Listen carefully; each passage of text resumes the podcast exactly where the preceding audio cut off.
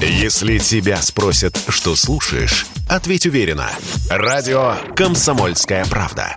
Ведь Радио КП – это самые оперативные и проверенные новости. «Экономика» на Радио КП. Здравствуйте, дорогие слушатели радио «Комсомольская правда». В эфире наш ежедневный обзор самых важных и интересных экономических новостей. Чтобы смягчить удар санкций по нашей стране, власти подготовили закон об антикризисных мерах. В нем перечислены способы поддержки россиян и бизнеса в условиях ограничений. Во вторник, 8 марта, его подписал Владимир Путин. Рассказываем про пять основных положений нового закона. Первое. Индексация вне плана. Правительство получило право проводить дополнительную индексацию пенсий в течение 2022 года. Обычно пенсии повышают с января и индексируют их на размер прошлогодней инфляции. Но в нынешнем году из-за пандемии, а теперь еще и из-за санкций, есть риск, что рост цен ускорится. И тогда правительство сможет подтянуть пенсии к реальной инфляции. Второе. Лекарства никуда не едут. Вводится ограничение на вывоз иностранных лекарств. Речь идет о препаратах, привезенных из стран, которые ввели санкции против России.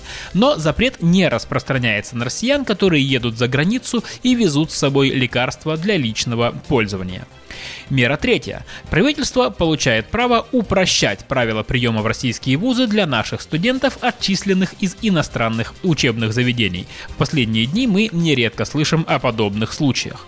Еще одна мера поддержки касается малого и среднего бизнеса. Вводится запрет на плановые проверки индивидуальных предпринимателей и малого бизнеса до конца 2022 года. Исключение составят компании, чья работа связана с риском для жизни и здоровья. Кроме того, все IT-компании на три года будут освобождены не только от проверок контрольными органами, но и от налога на прибыль. И еще одна важная мера поддержки. Обычные россияне, а также предприятия малого и среднего бизнеса получают право на кредитные каникулы до 30 сентября нынешнего года. Кредитные каникулы – это период, в течение которого можно не платить долг. Штрафные санкции при этом не начисляются. Отсутствие платежа не считается просрочкой.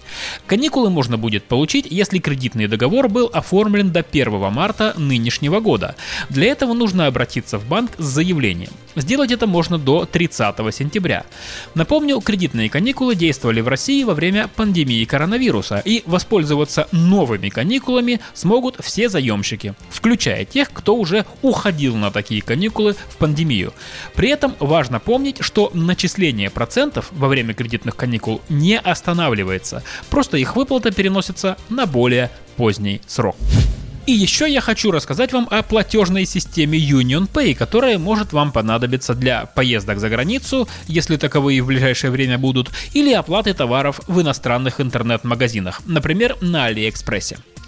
Как известно, платежные системы Visa и MasterCard приостановили работу в России.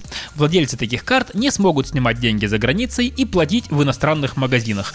Интернет-магазинов это тоже касается. Но альтернатива Visa и MasterCard есть. Это платежная система Union Pay.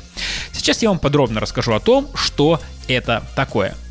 China Union Pay – это национальная платежная система Китая. Систему запустили в 2002 году для поддержки китайского бизнеса за пределами страны. Через три года она уже стала международной. Число банкоматов, принимающих карты Union Pay, превышает 1 миллион, а количество выпущенных карт и операций по ним сравнимы с показателями платежных систем Visa и MasterCard. Система Union Pay не подконтрольна влиянию США, а значит не попадает под санкции. При этом она действует в 180 странах мира, и в том числе в Европе. Впервые банковские карты Union Pay начали принимать у нас в 2007 году, а в 2014 их уже начали выпускать российские банки. В 2017 году запустилась карта Мир Union Pay. На экономическом языке такие карты называются кобейджинговыми, то есть они работают сразу с двумя платежными системами. В данном случае Мир и Union Pay. Pay. С того времени в России уже выпустили около 3 миллионов 300 тысяч карт Union Pay. Их принимают больше 95%, 95% терминалов и банкоматов в стране. До недавнего времени карты Мир Union Pay выпускали только Россельхозбанк, Газпромбанк, Банк Санкт-Петербург, Почта Банк, Зенит, Приморье, Промсоцбанк, ВБРР, Солидарность, а также Совкомбанк и Промсвязьбанк. В ближайшее время многие другие банки тоже планируют присоединиться к этой системе. Сбер, МКБ уже заявили, что прорабатывают возможность выпуска карт Мир Union Pay. Понятно, что сейчас спрос на такие карты вырастет, и желающим оформить их срочно нужно запастись терпением. Ждать придется не меньше недели. Экономика на радио КП. Если тебя спросят, что слушаешь, ответь уверенно. Радио «Комсомольская правда». Ведь Радио КП – это самая топовая информация о потребительском рынке, инвестициях и экономических трендах.